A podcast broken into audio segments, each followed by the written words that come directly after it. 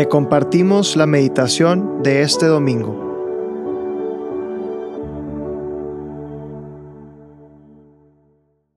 En el nombre del Padre, del Hijo y del Espíritu Santo. Amén. Ven Espíritu Santo, ven a mi corazón y haz que aumente la fe, la esperanza y el amor. Ayúdame a arriesgar por Jesús. Ayúdame a acercarme más a Él, a vivir y a poder pedir más fe. Una fe que se haga viva y que se haga vida en mi vida. Hoy, domingo 2 de octubre, vamos a escuchar el Evangelio según San Lucas, el capítulo 17, de los versículos 5 al 10. En aquel tiempo los apóstoles le dijeron al Señor, aumentanos la fe. El Señor dijo, si tuvieran fe como un granito de mostaza, dirían a ese monte, arráncate de raíz y plántate en el mar, y les obedecería. ¿Quién de ustedes si tiene un criado labrando o pastoreando, le dice cuando vuelve del campo, enseguida, ven y ponte a la mesa?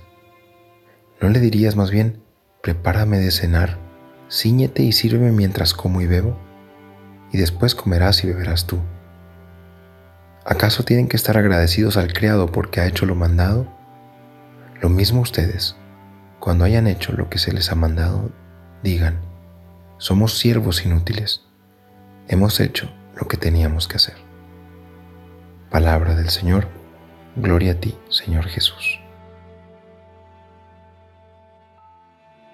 Dentro de los juegos de cartas está el juego que se llama el 21, que es muy sencillo. Tienes dos posibilidades. Con las cartas que tienes, o pides una más, o te quedas con tus cartas. Y estás jugando contra el que la barajea. Y si pides una carta más, es un riesgo. Es un riesgo porque hay más dieces dentro la, la baraja. Entonces, Obviamente tienes que depender mucho de las posibilidades y de cómo ves el juego. Con la fe no pasa así. Con la fe, si tú pides más, no es que tienes más riesgos de perder. Es como si alguno pensara que, pues, mira, yo porque creo, me va a ir más mal. Me acuerdo mucho de un amigo que una vez me dijo, mira, yo para qué creo si veo que a todos los que creen, pues les va muy difícil en la vida, mejor no creer.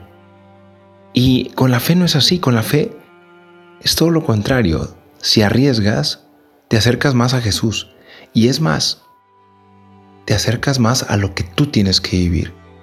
Un hombre sin fe, un hombre, una mujer sin fe, no se entiende verdaderamente quiénes son. Es como si yo te dijera que la fe te hace entender más quién eres tú. Y es eso lo que nos dice Jesús en esta parábola. ¿Por qué crees que a estos siervos, a estos esclavos, les dice, pues mira, a estos esclavos se pide que hagan lo que tienen que hacer? Y en ese sentido son inútiles, no porque estoy siendo ofensivo con ellos, sino porque no tienen ninguna ganancia en esto que hacen. Simplemente hicieron aquello que se esperaba que hicieran. Y así lo mismo Jesús nos está diciendo a nosotros como casi casi te está diciendo, de ti se espera que pidas más fe. De ti se espera que vivas en mayor profundidad tu fe. No basta vivir en, en la fe que quizás recibiste de niño y que ahí se quedó. Hay que crecer en esa, en esa comprensión de la fe, en ese, sí, en ese entenderla y en ese vivirla sobre todo.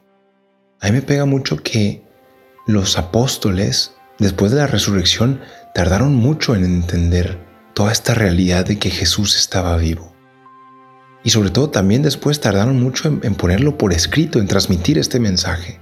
Es verdad que después de la resurrección los apóstoles se fueron por todo el mundo, pero es una comprensión que, que también ellos tuvieron que abrirse a, a vivirla en mayor profundidad, porque vivir la fe no quiere nunca decir quitarte de tu libertad sino es todo lo contrario. Vivir la fe te hace vivir más en libertad y te hace también vivir lo que tienes que vivir.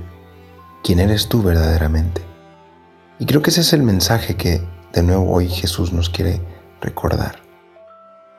Que en la fe, a diferencia del 21, hay que arriesgar, hay que pedir más.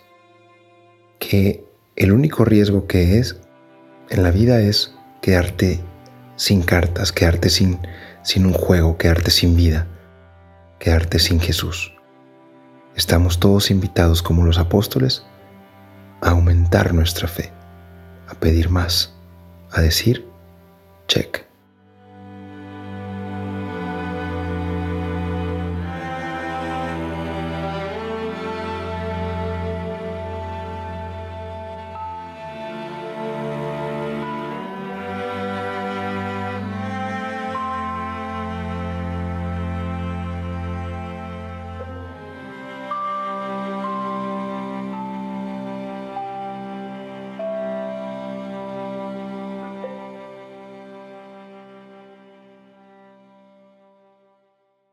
Te damos gracias, Señor, por todos tus beneficios, a ti que vives y reinas por los siglos de los siglos.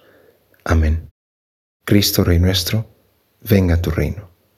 María, Reina de los Apóstoles, enséñanos a orar. En el nombre del Padre, y del Hijo, y del Espíritu Santo. Amén.